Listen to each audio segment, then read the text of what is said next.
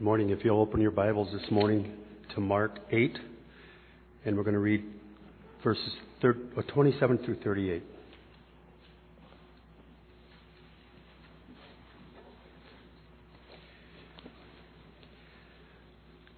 Starting at verse 27. Jesus and his disciples went to the villages around Caesarea Philippi. On the way, he asked them, Who do people say I am? They replied, some say John the Baptist, others say Elijah, and still others one of the prophets. But what about you? He asked. Who do you say I am? Peter answered, You are the Christ. Jesus warned them not to tell anyone about him. He then began to teach them that the Son of Man must suffer many things and be rejected by the elders, chief priests, and teachers of the law, and that he must be killed and after three days rise again. He spoke plainly about this, and Peter took him aside and began to rebuke him. But when Jesus turned and looked at his disciples, he rebuked Peter. Get behind me, Satan, he said. You do not have in mind the things of God, but the things of men. Then he called the crowd to him along with his disciples and said, If anyone, anyone would come after me, he must deny himself and take up his cross and follow me. For whoever wants to save his life will lose it but whoever loses his life for me and for the gospel will save it. What good is it for a man to gain the whole world, yet forfeit his soul? Or what can a man give in exchange for his soul? If anyone is ashamed of me and my words in this adulterous and sinful generation, the Son of Man will be ashamed of him, and when, when he comes in his Father's glory with the holy angels.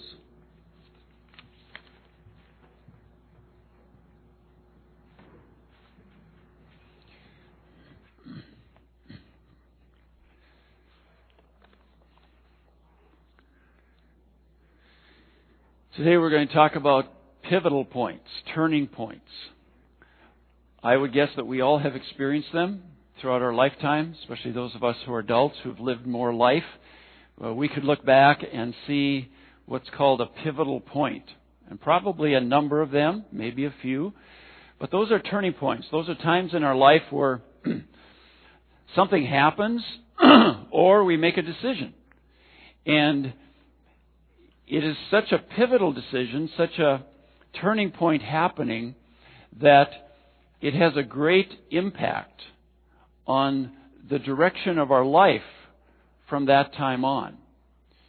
It could be a harmful impact, or it could be a very good impact. But it's a pivotal point. I've had a number of them in my life back in uh, the fall of my second year at Oak Hills Bible College. Janine and I were dating. She wasn't at school that year. And she had given me permission to take my time, just kind of thinking through if um, I was going to be all in in this relationship. I needed time to think about it. And of course, as she's known to say, what is there to think about?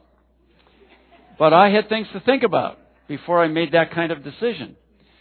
And it was this fall evening that she came to school to visit me, and we went on a walk, and we were on this footbridge going from the campus across um, part of the lake to an island, and we were talking about this very issue.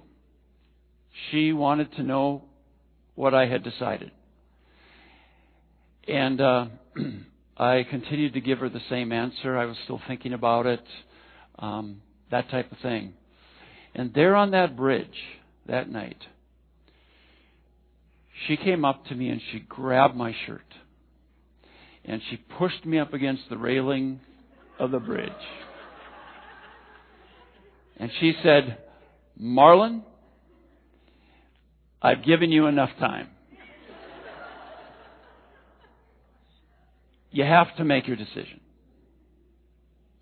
And that was a pivotal point. I made my decision. and I decided that I was all in in this relationship. And uh, that was a turning point because a few months later we were engaged, and now 47 or so years later, we're still married and enjoying each other. But that night on that little footbridge, I can look back at that as a pivotal point in my life, in our life. Uh, another pivotal point in my life was there at Oak Hills Bible College in the chapel. Right after a chapel service one day, after a man named Victor Ernst had spoken, I found myself on my knees in front of the chapel, telling God I'm all in with Him. Telling Jesus that I would serve Him, whatever that meant. And it was a turning point. It was a pivotal point in my life. It was that important. Uh, in the fall of 1979, Janine and I made a big decision. Were we going to uh, pack up and, and move our two little kids and our collie dog to Embarrass, Minnesota, uh, to a church that was just starting, or are we going to stay at a church that was growing and uh, we had been at serving for six years? And the decision we made was a pivotal one. Um, we ended up here and uh, have been here 40 plus years.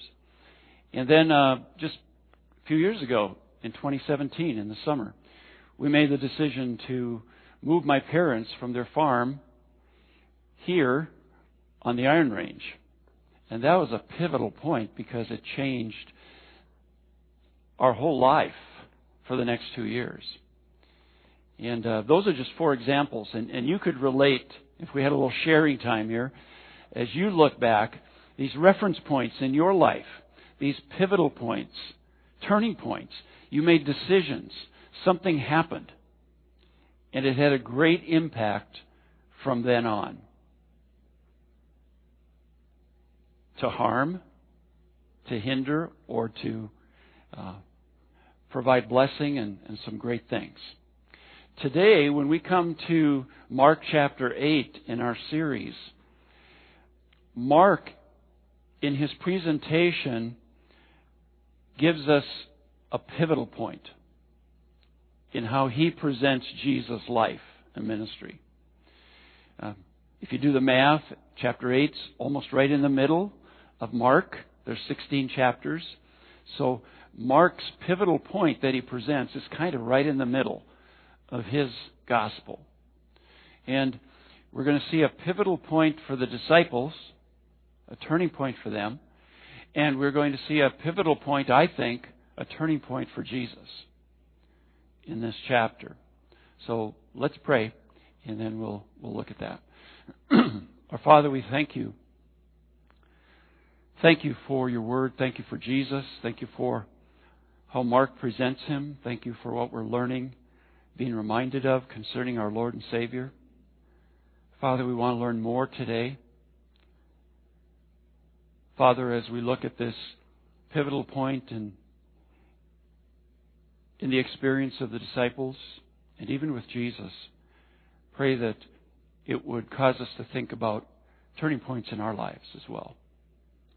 We ask your Spirit to just work through the truth of your word and speak to our hearts. In Jesus' name, amen. First thing we're going to do, because I think it's important here in the book of Mark, thinking that Mark is especially presenting Jesus to the Roman person, the Roman thinking person. We've kind of alluded to that as we've gone through the book. I want to point out something before we actually look at this pivotal point. On your study sheet, there's a map, and I want you to look at that because I want you to follow this. what we find happening at the end of chapter 7 and into chapter 8 of Mark is there's an expanding of the boundaries for Jesus' ministry. He expands his territory of ministry. And that is crucial here as far as Mark's purpose in presenting Jesus. For instance, in chapter 7, starting in verse 24, we find that Jesus takes his disciples up to a place called Tyre, um, an area around the city of Tyre. If you look at your map, Tyre is up in the left top corner. And what you want to see there is that when Jesus takes his disciples up to the area of Tyre, he's taking them out of Israel. Most of his ministry in the book of Mark has taken place in Israel, especially in Galilee, mostly around the Sea of Galilee. But now at the end of chapter 7, Mark says Jesus goes up with his disciples to Tyre. So he's going out of Israel. And the passage there describes this Gentile Greek woman up there who comes to Jesus and asks him if he would free her daughter from demonic control. And Jesus does. Then, starting in verse 31, we're told that Jesus leaves the vicinity of Tyre. He goes through Sidon and down to the Sea of Galilee and into the region of the Decapolis. Now, if you look at your map, the Decapolis is a whole region to the east of the Jordan River, the Sea of Galilee. It's in big capital letters. You can't miss it. It's the Decapolis. The word means ten cities, because there were ten cities in that region. It was a Gentile region. And so once again, Jesus and his disciples are outside of Israel. They're in the Decapolis. And if you read on, starting in verse 31, you find that Jesus heals a man who couldn't speak, he couldn't hear. He heals this Gentile man in the Decapolis. Then, as we start chapter 8, he's still there with his disciples in the Decapolis, Gentile territory. And if you read the first part of chapter 8, there is a miracle. Crowds have gathered. He's been teaching them there in this Gentile area. And they've been there so long, Jesus says, they're hungry. We have to feed him. And it's like deja vu. Jesus miraculously, from a little bread and a little fish, feeds 4,000 or more people. Gentiles in the Decapolis. Remember, he fed 5,000 miraculously in Galilee? Jews? This is in Decapolis.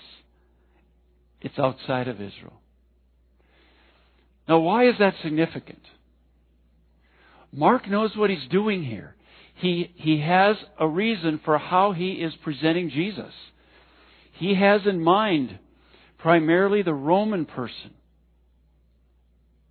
And lest up to this point, the Roman person who's been introduced to Jesus begins to think that Jesus is for the Jewish people only.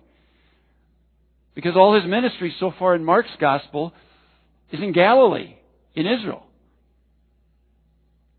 And he's been casting out demons from the lives of these Jewish people. He's been healing the diseases of these Jewish people. He performed this miracle, defying the laws of nature, feeding 5,000 Jewish people.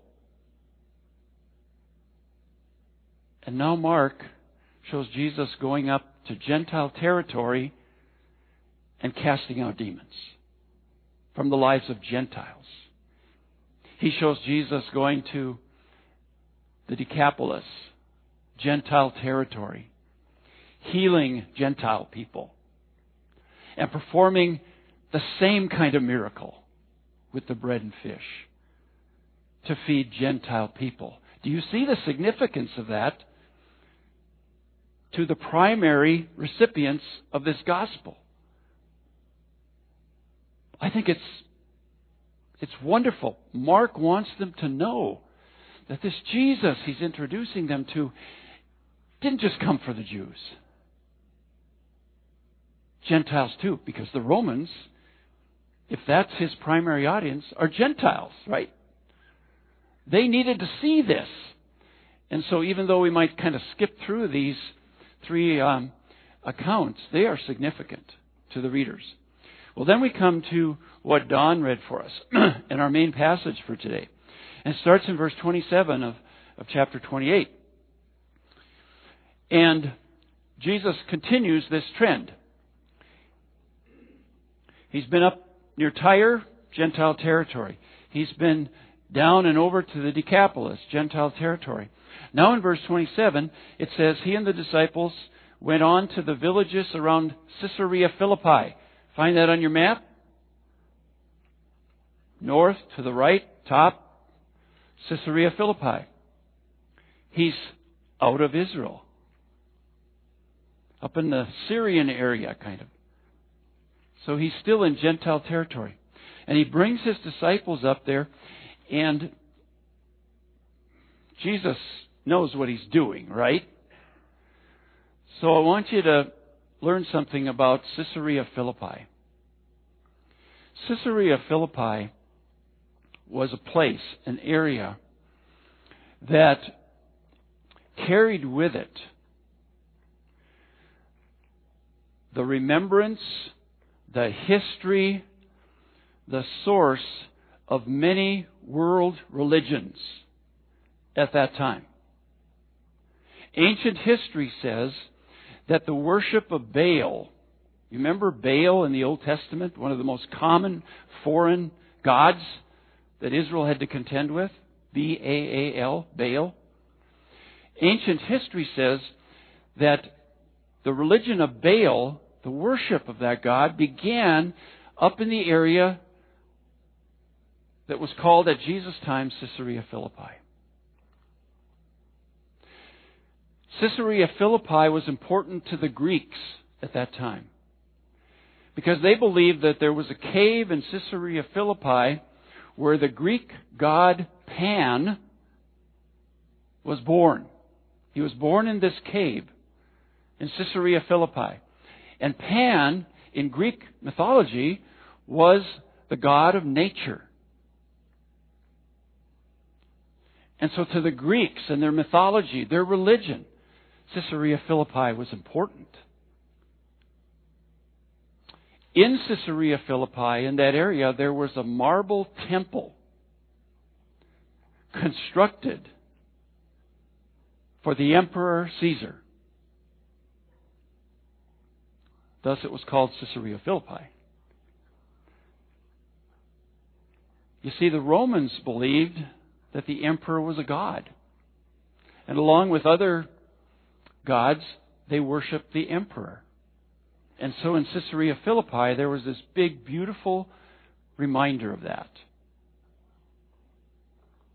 Marble temple to Caesar.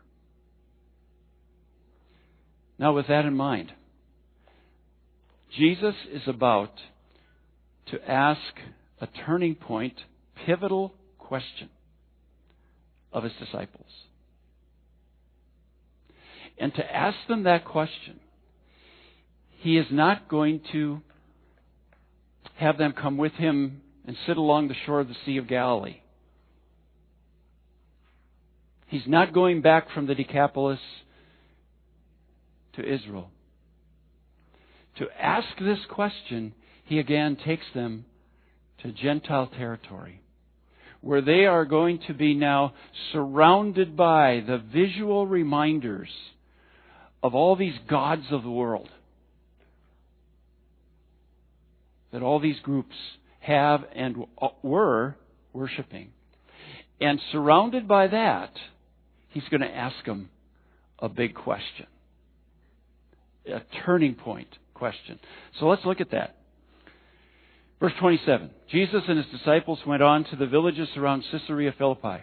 On the way, he asked them, Who do people say I am? So that's question number one. Guys, what are you hearing? As we've been going around, what are you hearing people say? Who do they say I am? Verse 28, they replied, Well, some say John the Baptist, others say Elijah, and still others say you're one of the prophets.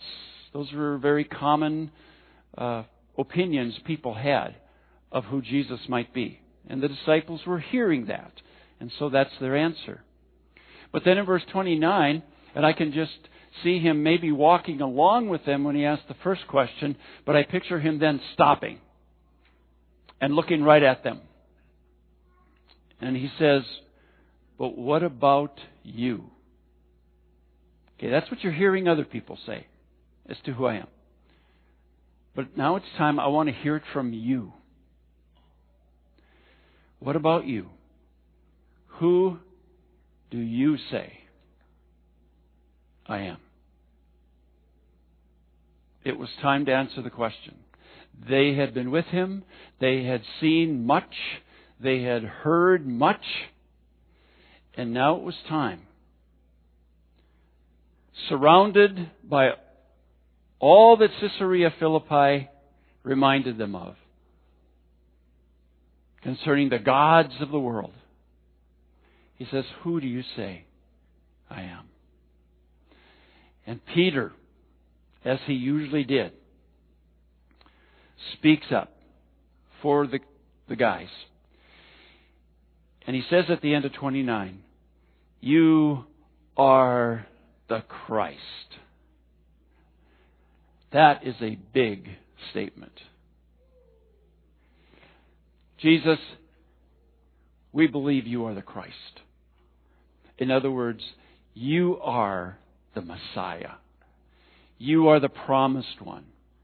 You are the anointed one of God. You are no ordinary man, Jesus. You are divine. You are the Christ.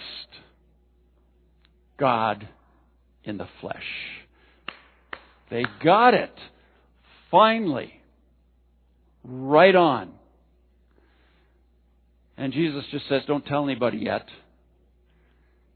I think it's because if they started telling everybody, uh, it would stir up the opposition too soon. But what a turning point for the disciples, right? What a pivotal point for those guys. They have now declared that they understand the truth about who Jesus is. You are the Christ.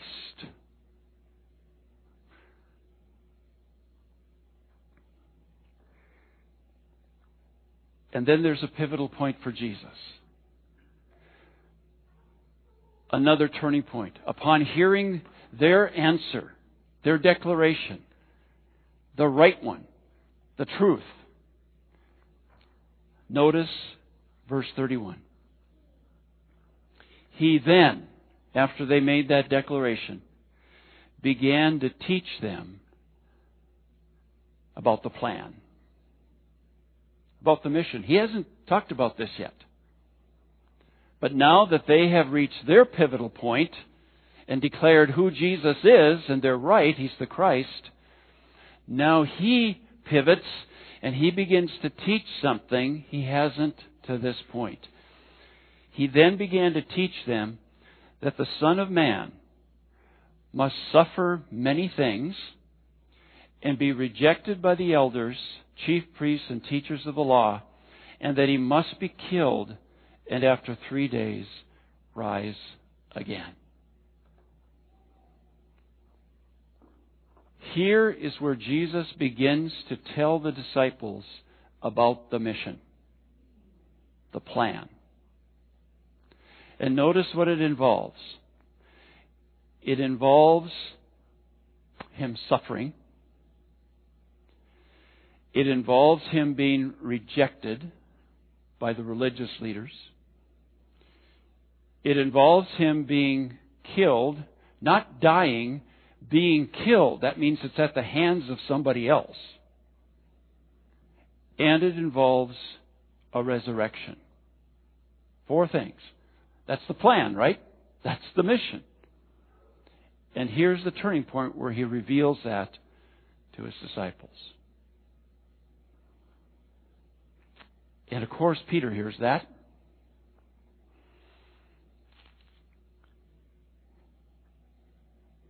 And it says in verse 32, he spoke it plainly, and Peter took him aside and began to rebuke him. That's Peter's response to Jesus now sharing the plan. And Peter takes Jesus aside. And I don't know how he did that. Maybe he just grabbed Jesus' arm and pulled him. Jesus, come here. I, don't know how he did that, but he took Jesus aside. And Mark says he actually rebuked Jesus. That's strong. Rebuked him for what? For what he had just said. That he's going to suffer. He's going to be rejected. He's going to be killed. He's going to rise again. It doesn't sound like Peter really heard the fourth one about rising again. He's stuck on the first three. He's going to suffer, be rejected, and be killed. And he takes him aside and he rebukes him. So, what do you think he said to Jesus? Mark just says he rebuked him. And remember, in this series, we can't cheat and look at other gospels. Probably he said things like, Jesus, you can't say that. What are you talking about, Jesus? That's not going to happen to you. Jesus, you're ruining the moment. We just declared that you're the Christ. We believe it. This is impossible, Jesus. You're the Christ. Stop talking like that. Probably said something like that. Or maybe he even said, We're not going to let it happen, Jesus. But he rebukes him for what Jesus shared. And then Peter gets rebuked right back. he rebukes Jesus, and then Jesus rebukes him. Verse 33. But when Jesus turned and looked at his disciples, he rebuked Peter. And it's a strong rebuke. He says, Get behind me, Satan. Now, I don't personally think he was calling Peter Satan. I think he was indicating that Satan was involved in that response by Peter. And he says, Get behind me, Satan. You do not have in mind the things of God, but the things of man.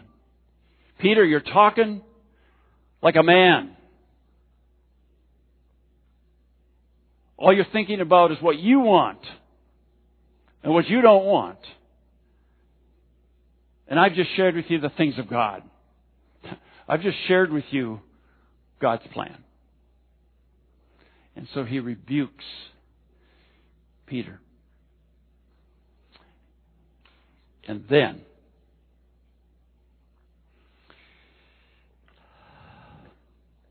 he goes on to do something Mark has not recorded so far. He takes this opportunity, he invites other people that apparently had kind of come along and gathered. So now both his disciples and a crowd is going to hear this.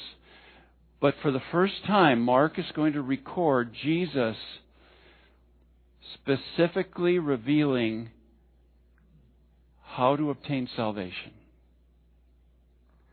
The only thing Mark has recorded that comes close to that so far is way back in chapter 1 when he said Jesus went out proclaiming, Repent and believe.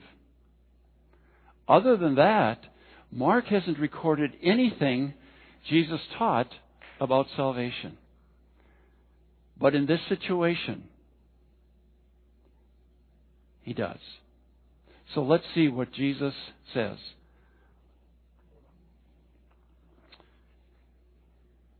He called the crowd to him along with his disciples, and he said this Now, I know that there's all kinds of details we can get into, all kinds of figuring out and trying to understand this passage.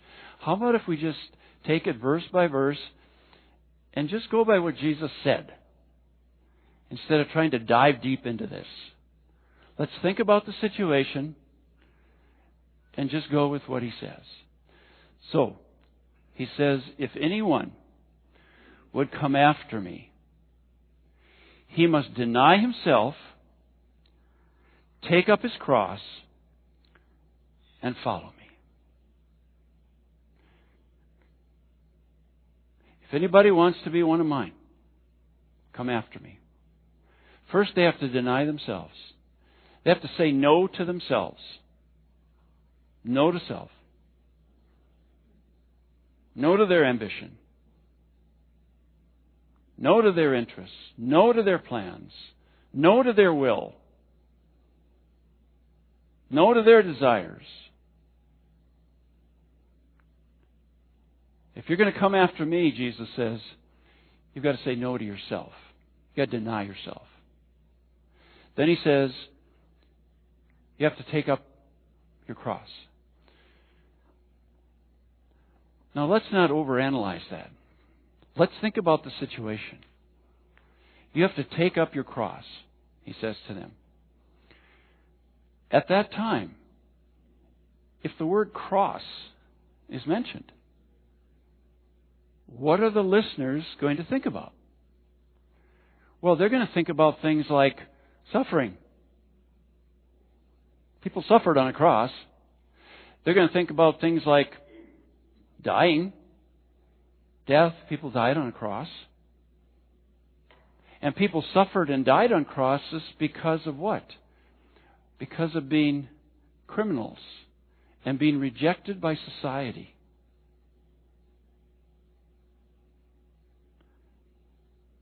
You see, the disciples and those people who gathered there, they wouldn't have analyzed what he's saying, take up your cross.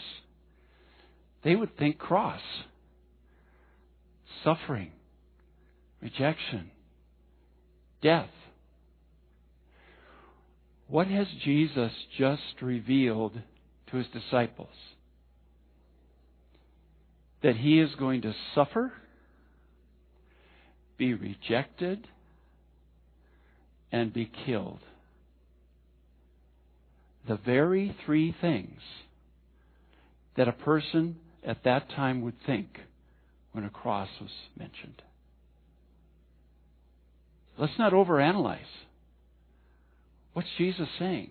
He's saying, if you're going to be one of mine, you've got to say no to you, to yourself. And you have to count the cost and accept the fact that if you say no to yourself and yes to me and follow me, there could be rejection. There could be suffering. and yes, there could even be death. But if you're going to be one of mine, you've got to be all in. Stop thinking about yourself. Deny yourself.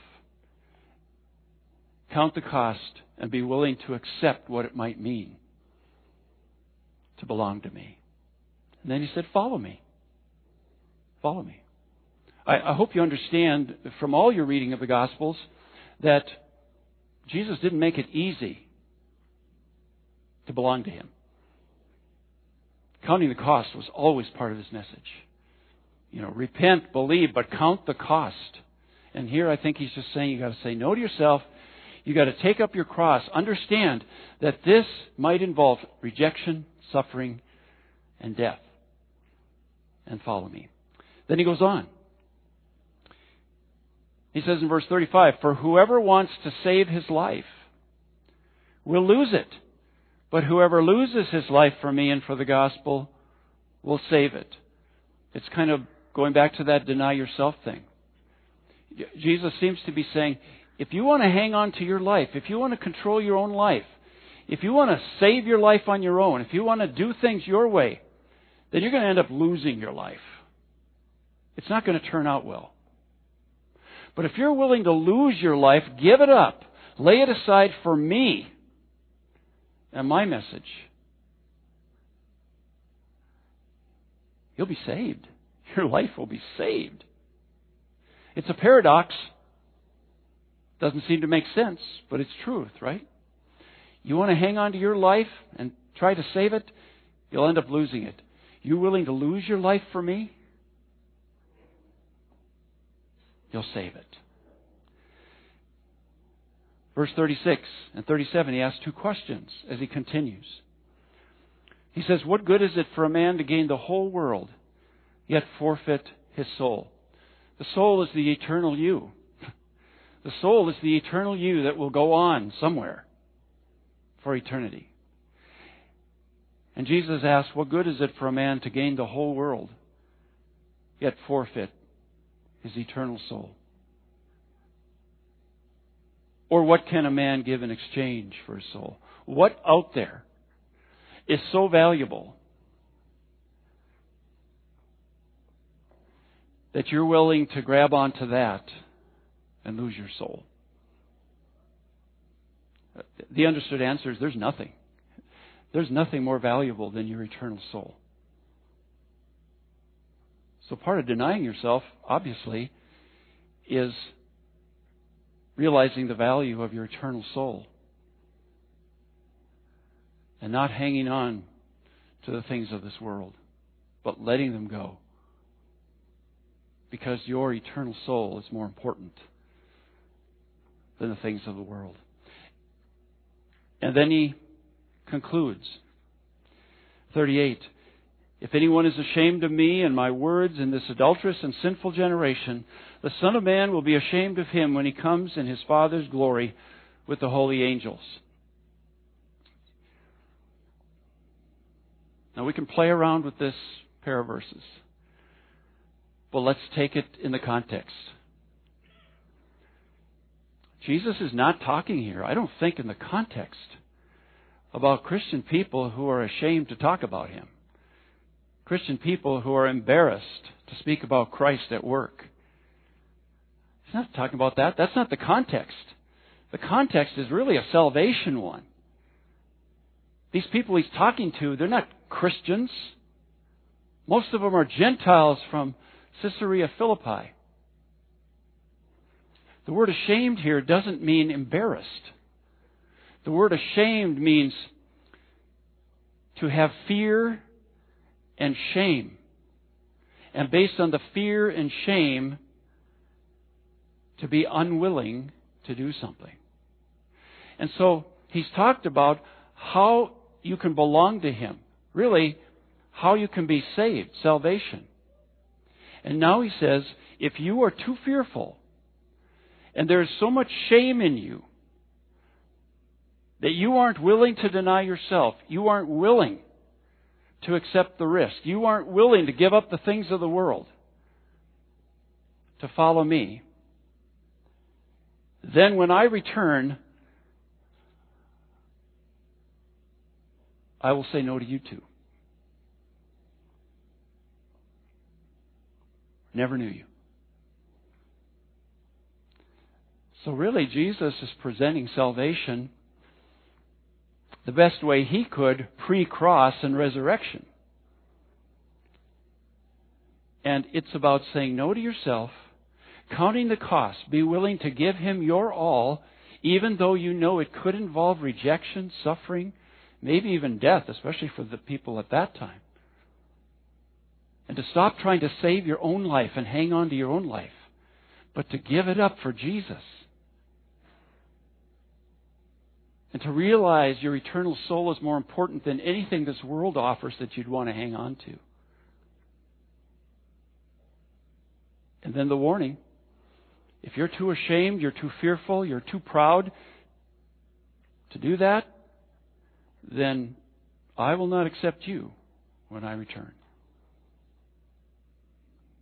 That's a pretty good salvation sermon there. And then you have chapter 9, verse 1, which really shouldn't be in chapter 9 because it ends what he's saying. He says, I tell you the truth. Some of you who are standing here will not taste death before they see the kingdom of God come with power. And uh, we could go on and on trying to think about what he's referring to there. Uh, some people think it's the resurrection, that that's when the kingdom comes in its power, and there will be people he's talking to there still alive. It can't be the second coming because everybody he was talking to are long gone. But some people think it's the resurrection. Some people think it's what comes next, the transfiguration, when Jesus will be seen by three of them at least in a glorified state on the mountaintop. Some people think he's referring to um, Acts 1 8, when the Spirit comes and indwells all God's people, and the kingdom spreads throughout the world with power and there'll be many of these alive at that time. Um, Some think he's talking about when the kingdom and all its power comes into individual lives, that there are people standing there that before they die, they're going to respond to what he just said. And the power of the kingdom is going to be a part of their lives. We don't know what he exactly meant. We don't want to get distracted by that. Because the main point of this is what happened before that statement. This was a pivotal point for the disciples surrounded by reminders of Baal, the god Pan, and the temple of the Emperor of Rome, they declare Jesus is the Christ. Not Baal, not Pan, not the Emperor. Jesus is the Christ. And then it's a pivotal point because Jesus now begins to talk about the mission and lets them know he's going to suffer, be rejected, be killed, and rise again. Peter doesn't like that. Doesn't go along with what they just declared that he's the Christ. So he rebukes Jesus. Jesus rebukes him right back.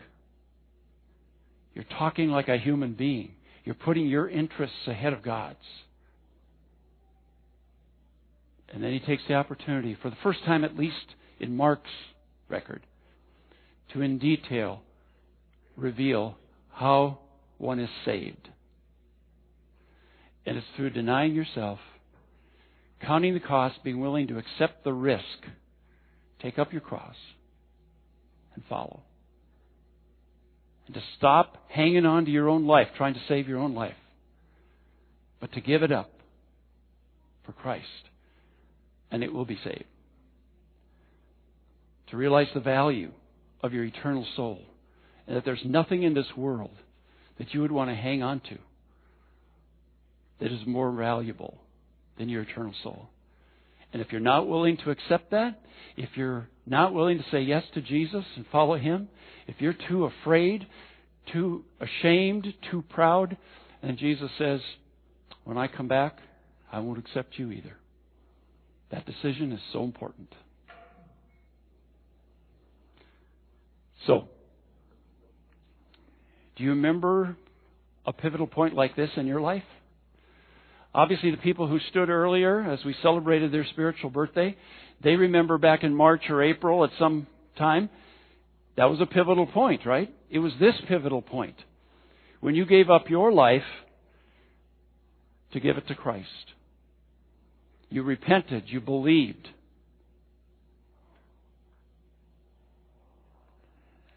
and you were all in with Jesus. And we celebrate that with you. The rest of you, do you remember this pivotal point?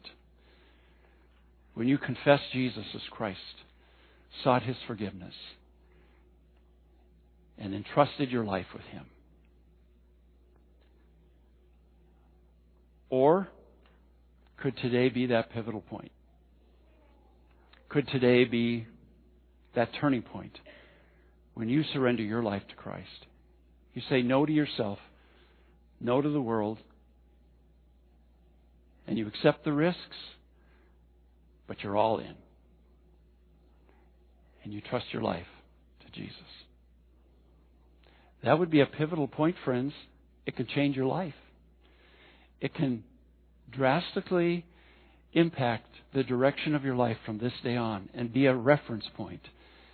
and next year, when we celebrate spiritual birthdays, you will stand because it was in March of 2021 that you made a decision that became the turning point in your life. A decision for salvation. To say yes to Jesus. May it be. Let's pray. Our Father, we thank you. Thank you so much for salvation. Father, uh, many of us just rejoice because we think back to that turning point where we made that decision to be all in, to seek your forgiveness, to deny ourselves and say yes to Jesus, and to follow him. Thank you for what's happened in our lives since how it's impacted our lives. Father, may that happen for someone here today. May you move them today, like you've moved so many others, to realize there is nothing more valuable, nothing worth hanging on to compared to the salvation of their eternal soul through Jesus. And may today be their pivotal point. In Christ's name, amen. Would you stand and I'm forgiven. Let's just keep giving it back to Him. I have so appreciated worshiping with you today. Um,